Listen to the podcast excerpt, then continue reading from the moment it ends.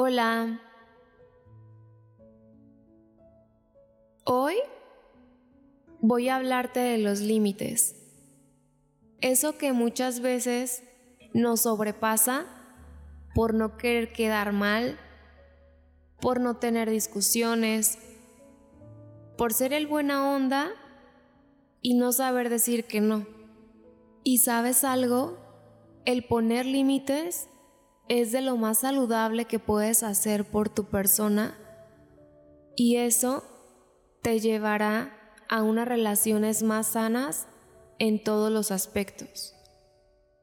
¿Te cuesta trabajo poner límites? Así como a varias personas, a mí también me ha costado reconocer que el poner límites es necesario en la vida, y por eso quiero compartirte un poco del tema.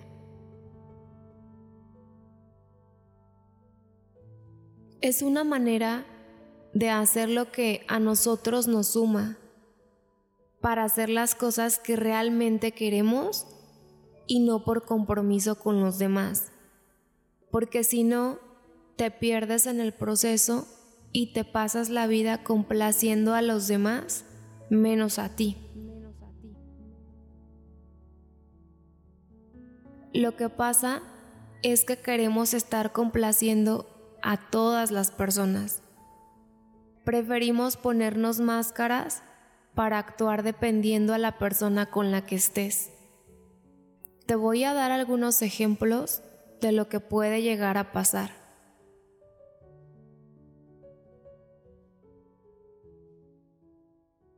A ti tal vez te gustan las películas románticas y a tu pareja las de acción, y tú, por no pelear o dar gusto, prefieres poner de acción en lugar de tal vez llegar a un acuerdo y ver algún día la que a cada uno le guste.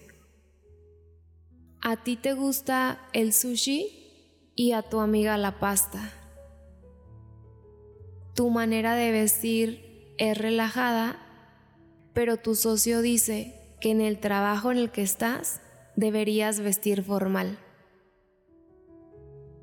Hay niños que no les gusta o se sienten invadidos por algún apapacho de algún extraño, o que a lo mejor es alguien que ve poco, y tú, de cierta manera, lo obligas a que debería hacerlo.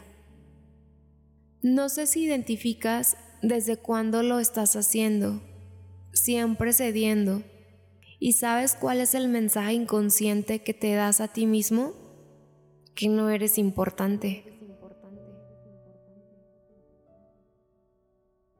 Qué fuerte mensaje, ¿verdad?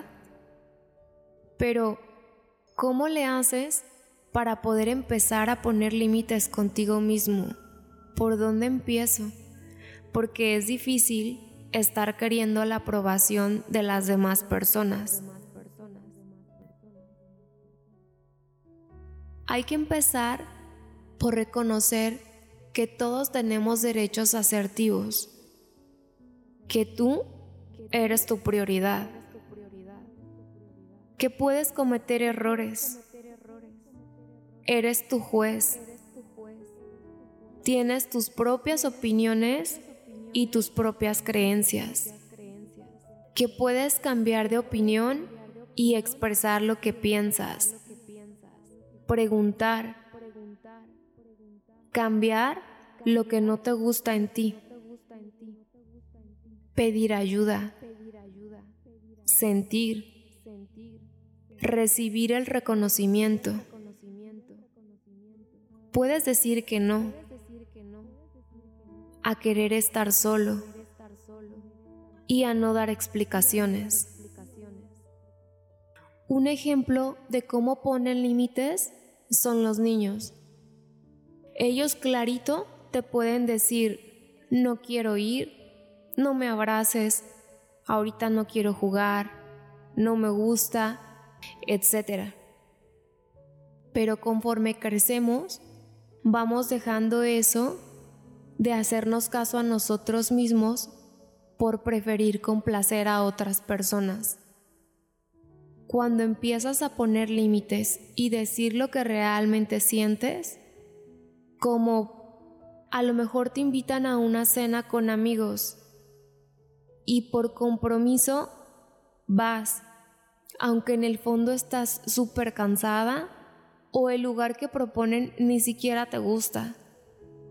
Esta respuesta es hacia ti misma, pero como nos hemos acostumbrado toda la vida a dar explicaciones o a cumplir expectativas, entonces de pronto te hace sentir culpable no ir y terminas yendo o sintiéndote culpable por la razón de que no quieres ir. Ve identificando tus derechos, escúchate, qué quieres y qué no. Eres muy importante.